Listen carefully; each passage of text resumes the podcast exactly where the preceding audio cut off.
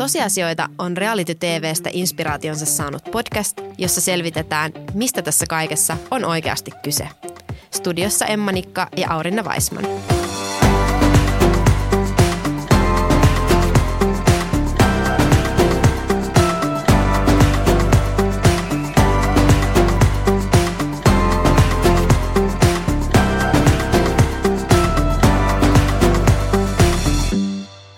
Tervetuloa jälleen uuden Tosiasioita-jakson pariin. Kyseessä on siis markkinointiviestintätoimiston Vapan podcast-sarja, jossa käsitellään reality-sarjojen ja markkinoinnin yhtäläisyyksiä. Mun nimi on Emma ja mä oon Vapalla asiakkuuspäällikkönä. Ja täällä studiossa mun kanssa on jälleen meidän strategisen suunnittelun johtaja Aurinna. Joo, moikka kaikille vaan munkin puolesta. Ja viime jaksossahan me päästiin käyntiin juttelemalla tarinankerronnasta vähän niin muutamalta eri kantilta ja huomattiin, että kyllähän siellä realityissä ja markkinoinnissa vähän niin kuin samat tarinankerronnan ilmiöt toistui. Ja nyt ollaan sitten katseltu taas vähän lisää realityjä ja voidaan jutella vähän uusista jutuista. Joo, kyllä tässä on taas muutama tunti vietetty ruutujen ääressä ja, ja tota, saatu lisää inspiraatiota näihin keskusteluihin. Ja niin kuin Aurinna tuossa aluksi mainitsikin, että puhuttiin ekassa jaksossa tarinoista ja hyviä tarinoitahan ei synny ilman hahmoja. Ja tänään me puhutaankin sitten siitä, että minkälaisia hahmoja hyvä tarina vaatii ja mikä on hahmojen merkitys. Ja voitaisiin nyt heti alkuun käsitellä vähän temppareita. Nyt ollaan katsottu useampi jakso ja hahmot on tulleet yhä enemmän tutuiksi. Ja, ja näitä hahmoja tosiaan siinä riittää. Niin Aurinna, kuka on sun suosikki? No ihan hirveän vaikea on tietysti valita, kun siellä on niin paljon hyviä vaihtoehtoja. Mutta ehkä mun on pakko kuitenkin valita pariskunnista toi Iiro ja Meiju. Siinä on mun mielestä jotenkin niin erityisen hieno dynamiikka, kun Meiju on sellainen tosi sympaattinen ja suoraselkäinen suomalaisnainen, ainakin vielä toistaiseksi. Myös ehkä vähän sellainen, mitä jenkkileffoissa esiintyy, sellainen tart with a heart. Ja sitten taas Iiro on tosi sellainen tunnistettava tyyppi sellaisena niin kuin Meijun negatiivisena vastapoolina, eli ajattelee vaan niin kuin sikamaisesti ensisijaisesti vaan itseään ja sitten ehkä katuu jälkikäteen ja toivoo, että saa anteeksi. Mutta no ketkä sitten sulle on siellä tempparityyppeistä noussut nyt seurantaan? No ensinnäkin pakko sanoa, että oikein hyvä kuvaus Iirosta ja Meijusta. Allekirjoitan, mutta tota, tämä on niin sairaan vaikea kysymys, koska siellä on niin paljon ä, kiinnostavia ja koukuttavia Kyllä. ja erilaisia hahmoja.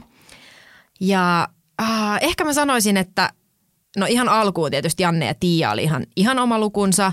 Se oli jotenkin vaan niin, niin täysin käsittämätön kokonaisuus ja, ja se hyvis pahis asetelma oli niin todella mm. sekava ja kääntyi ehkä loppupeleissä aika päälailleen. Ja kuitenkin. Aika lyhyt joutsenlaulu heillä myös Täytyy tässä sanoa, sarjassa. Täytyy sanoa, että harvinaisen lyhyt, mutta tota, joo, sitä oli, sitä oli kyllä jotenkin todella äh, kummallista seurata monella tapaa, mutta toisaalta sitten taas äh, heidän tilalleen tulleet Juuso ja Vilma on kyllä mun mielestä täyttänyt avoimen paikan aika hyvin, hashtag tolpan takana, että, että siinä on kyllä taas ihan omat, omat älyttömyytensä siinäkin. Kyllä, joo, se mikä tapahtuu tolpan takana, niin pysyy tolpan takana tai sitten ehkä tempparien tapauksessa ei, ei välttämättä. välttämättä. Kyllä, kyllä. Tempparit on siitä tavallaan tosi jännä formaatti, että sijoituu kyllä katsoja alustasti ja moneen kertaan miettimään, että kuka tässä tarinassa on oikeastaan niin kuin sankari ja kuka on pahis. Et ehkä alussa sitä jotenkin ajattelee, että sinkut on niitä pahiksia, jotka yrittää rikkoa näitä viattomia parisuhteita. Mutta sitten aika nopeasti se kelkka kuitenkin kääntyy ja niitä pahiksia alkaa löytyä oikeastaan ihan muualta. Ja, ja tota, se on ehkä se sellainen yksi niin kuin koukuttavin piirre mm, kyllä. tuossa formaatissa. Aika yllätyksiä tulee kyllä koko ajan. Joo, ja se on tosi mielenkiintoista se, miten niinku ne, jotenkin se dynamiikka ja just ne roolit, ne vaihtelee. Niinku. Kyllä, Et ihan koko joutuu, ajan. Niin, se joutuu tavallaan vaihtamaan omaa mielipidettäkin aika moneen mm. otteeseen. Mutta riittääkö se, että tarinoista löytyy sankari ja tarinasta löytyy pahis? No ehkä ihan klassisimmissa saduissa on tollainen kaksijako, mutta kyllä mä ehkä ennemmin kuitenkin tällaisessa reality- tai markkinointimaailmassa niin puhuisin sellaisesta laajasta arkkityyppigalleriasta. Ja toisaalta ne erilaiset arkkityypitkin voi olla aika monitahoisia toimijoita, eli ei mitenkään, että ne tekis vaan jotain yhdenlaisia tekoja. Et ehkä just se, että tarina tarvitsee niin kuin tekoja, aktiivisia toimijoita ja sitten se, että niitä molempia olisi monipuolisesti, niin siitä syntyy jotenkin sitä kiinnostavuutta. Ja mun mielestä niin kuin sekä parhaat realityt että parhaat brändit hyödyntää maksimaalisesti just sitä, sitä aktiivisuutta ja sitä, että, että on tosi paljon tapahtumaa. Kyllä. Onko sulla antaa markkinointimaailmasta joku ihan konkreettinen esimerkki tällaisesta onnistujasta? No yksi, jota mä mietin, on esimerkiksi toi kenkämerkki TOMS, joka tunnetaan varmaan parhaiten tästä tällaisesta hyväntekeväisyystoimintamallista, jossa lahjoitetaan kenkiä tarvitseville aina sitä mukaan, kun ihmiset niitä kenkiä ostaa. Mutta toisaalta se on myös tosi paljon niin kuin monipuolisemmin hahmoja hyödyntävä brändi, koska se käyttää markkinoinnissa tosi laajaa skaalaa erilaisia oikeita ihmisiä ja toteuttaa heidän kanssaan esimerkiksi blogeja ja muita tällaisia yhteistöitä. Ja sitten kun on tuollaisia vähän niin kuin valittuja hahmoja, niin on luontevaa tehdä aika erilaisiakin tekoja ja puhua aika niin kuin eri näkökulmista. Se on musta aika kiinnostava, kiinnostava tapa tehdä markkinointia. Ja sitten toisaalta se on myös tosi selkeä erottumiskeino, kun se itse tuote on kuitenkin tollainen tosi yksinkertainen kangaskenkä, jota nyt valmistaa niin kuin periaatteessa kaikki Henkka Maukasta mm, sittariin. Kyllä. Et tietysti sit sen lisäksi Tomsis tekee kiinnostavan sen, että ne käyttää näitä ulkopuolisia hahmoja, mutta mut he on myös itse aika tällainen niin kuin vahva brändiarkkityyppi. Avaatko vielä vähän, että mitä ne brändiarkkityypit sit oikeastaan on? Joo, eli siis brändäyksessään aika usein käytetään tällaista kahdentoista arkkityypin jakoa, jossa tietynlaiset ominaisuudet muodostaa vähän niin kuin sitä brändin ydintä ja määrittelee sitä, että mitä sen brändin on niin kuin luontevaa tehdä ja mistä asioista puhuu. Ja jos nyt ei ihan kaikilla nyt tälleen muistissa, että mitkä nämä arkkityypit on, niin mulla on tässä, tässä lunttilappu. Eli nämä on siis viaton, tietäjä, sankari, seikkailija, velho, kapinallinen, rakastaja, narri, tavis, hoivaaja, hallitsija ja luoja. Ja Toms on mun mielestä aika tällaista tyypillistä viaton arkkityyppiä, joka on tällainen niin klassinen hyvissä toimija, joka haluaa tehdä erityisesti niin tällaisia merkityksellisiä asioita ja, ja toisaalta kuluttajat ostaa sit niitä tuotteita myös muista syistä kuin itse sen tuotteen mm, kyllä. Niin kuin takia. Kyllä. En mä tiedä, ehkä, ehkä niin kuin jos sit ajatellaan su- vaikka suomalaisiin brändeihin, niin joku Ruohonjuuri voisi mennä vaikka tähän samantyyppiseen Joo, totta, kategoriaan. Totta. Ja siis musta tavallaan niin kuin tämän meidän keskustelun kannathan on tosi jännittävää se, että, että musta ihan nämä samat arkkityypit kyllä toistuu siellä reality-maailmassa ja hyvin vahvasti ja selvästi otetaan niinku castingeissa huomioon. No ainakin Temppareissa ja Bachelorissa no, tuntuu, että noi kaikki kyllä löytyy, että tuskin se sattumaa on. Että ihan varmasti, ihan varmasti mietitään myös näitä arkkityyppejä realityssäkin. Ja esimerkiksi joku Selviytyjät on myös sellainen hyvin kyllä, niinku arkkityyppeihin perustuva formaatti, totta. Että siellä niinku se dynamiikka rakentuu silleen, että siellä on tosi erityyppisiä toimijoita. Niin ei siinäkään oikeastaan riitä se, että tehdään tehtäviä ja katsotaan kuka on nopein tai ei todellakaan. Ei, ei sillä ole mitään väliä. Ei oikeastaan olekaan. Se on mm. ihan totta. Ja sitten esimerkiksi, no jos palataan Temppareihin, niin Meiju olisi mun mielestä itse asiassa ehkä myös tätä tällaista niinku viaton arkkityyppiä, samoin kuin vaikka Toms. Ja sitten Temppareissa on mun mielestä tosi paljon esimerkiksi aina niitä sinkkuja, jotka ottaa vähän niinku sellaisen hoivaajaroolin, eikä sitten niinku keskitykään siihen viettelemiseen, vaan tarjoakin vaan sit sitä olkapäätä. Ja siinä näille, kohtaa ehkä tulee sit, just se, että käänt- kyllä, ja sitten se kääntyy ja. Se, että no et ei ne ehkä ollutkaan pahiksia. Niin, se on kyllä, ehkä se käännekohta tämä. Myös. Ja, ja sitten on tietysti aika usein siellä on niinku ainakin joku sellainen kapinallinen tyyppi, että ehkä niinku vaikka viime kaudella Ville Dani on hyvä esimerkki kapinallisesta, koska hän ei niinku pelannut ollenkaan tämän sarjan sääntöjen niinku mukavaa. Vaan päätti mennä niin kuin nukkumaan sille kymmeneltä illalla joka, joka jaksossa. Että. Kyllä. Ja nyt selkeästi äh, Juuso hakee vähän samaa, mutta, kyllä. mutta ehkä tota vähän. Se voi vielä ehkä muuttua. Se, joo, tässä on todella herkullinen asetelma kyllä, kyllä. vielä.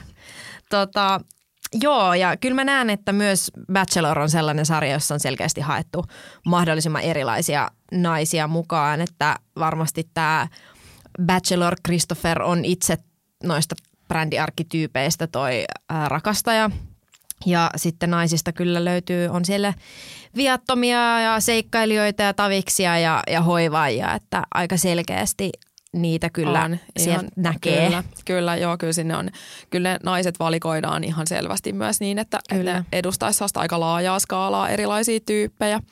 Että varmaan just Bachelorissa niin kuin lienee olennaista se, että se löytyy se päätyyppi, joka jotenkin kiteyttää sitä niinku rakastajan olemusta. Että brändeissähän nämä on aika usein sellaisia niin nautintoihin ja elämän hienoihin asioihin keskittyviä, jotain Ferraria tai, tai luksusmuotimerkkejä esimerkiksi.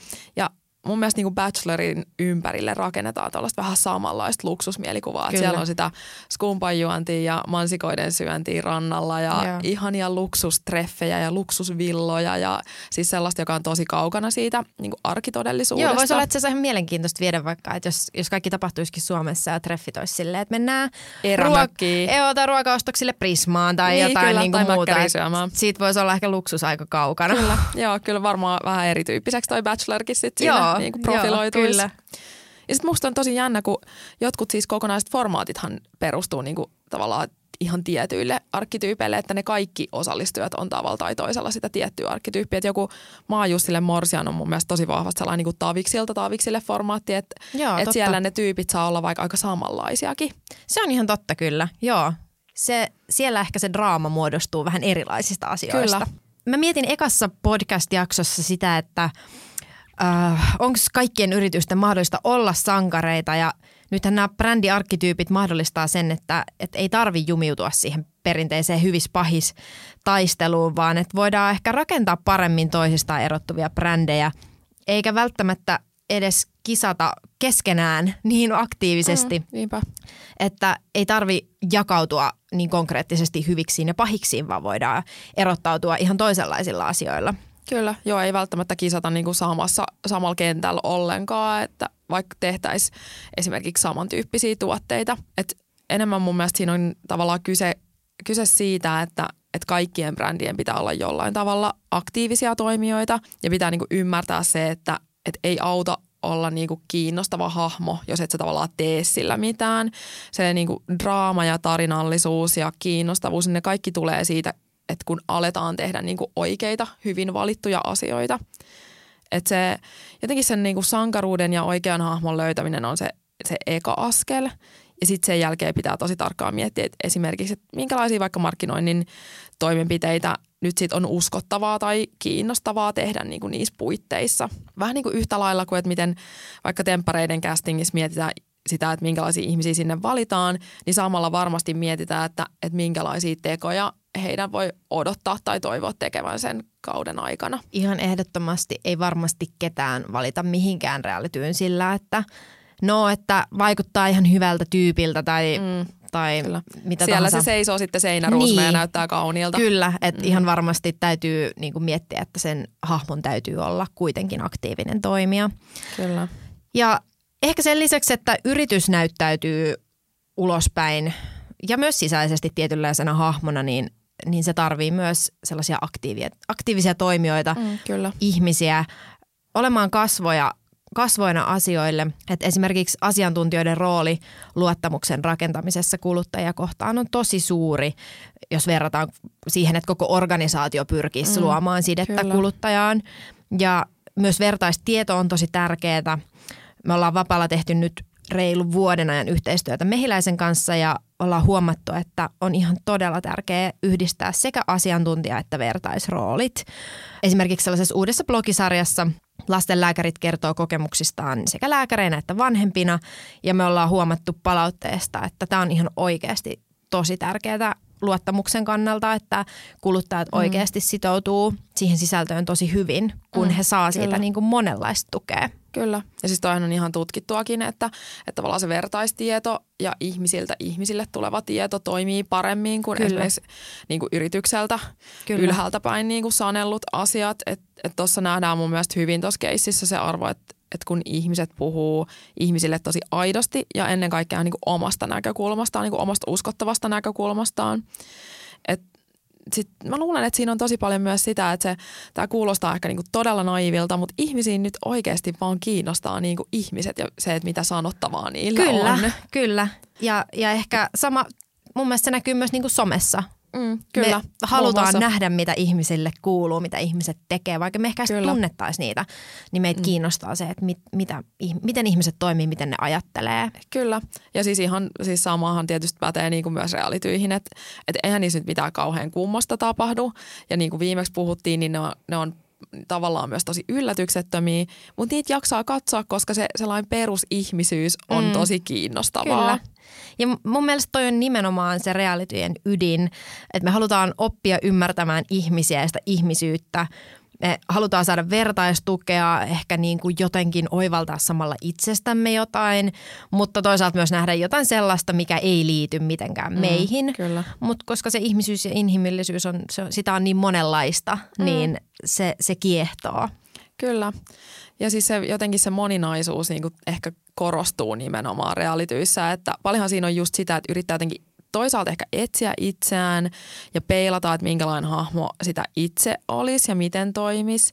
Ja sitten taas toisaalta, että ihan, että minkälaiset ne jotenkin muut hahmot resonoi itsesi niin kuin syystä tai toisesta. Että et on ne sitten niitä reality-hahmoja, on ne yhtä lailla niin kuin brändejä, jotka jotenkin tuntuu itselle luontaisilta tai sitten vaikka fiktiivisiä hahmoja. Joo, kyllä. Se on, se on juuri näin. Ja jotenkin... En mä tiedä, se on, on ihan todella merkittävää se, että pystytään ja osataan rakentaa vahvoja hahmoja ja, ja samalla miettiä se, että ketä niillä halutaan puhutella, koska sehän on tosi olennaista. Mm, jos, jos on hahmo, jolla periaatteessa ei ole ketään kohdeyleisöä. Ei jo, ketään jo, kuulijaa. Ja niin, mm. joka ei kuitenkaan kiinnosta sitä oikeata yleisöä, niin sitten se on tavallaan myös merkityksetön. Ja ensi jaksossa meidän onkin tarkoitus pureutua tähän aiheeseen vähän tarkemmin, eli puhutaan kohderyhmistä, ää, niiden merkityksestä ja määrittelystä ja puhutaan myös siitä, että miksi me ollaan Aurinnan kanssa niin monen realityn kohderyhmää. Ja, ja tota, niin vai ollaanko? vai, niin, vai miten me ollaan tähän ajauduttu ja, ja tota, miten suurta hyötyä oikean kohderyhmän löytämisellä sit voidaan oikeasti saavuttaa. Ja tässä kohtaa kiitos mun puolesta jälleen, että kuuntelit ää, meidän jakson ja kiitos Aurinna tästä keskustelusta. Mä ainakin odotan seuraavia jaksoja, niin näitä podcasteja kuin sitten noita kaikkia reality-jaksoja tosi paljon. Joo, kyllä tää, tää varmaan tää kahden hengen kohderyhmä pysyy aika tiiviisti realityjen ääressä tässä tulevina viikkoina. Ja kiitos sulle, Emma, tästä keskustelusta. Kiitos kans mun puolesta kuulijoille.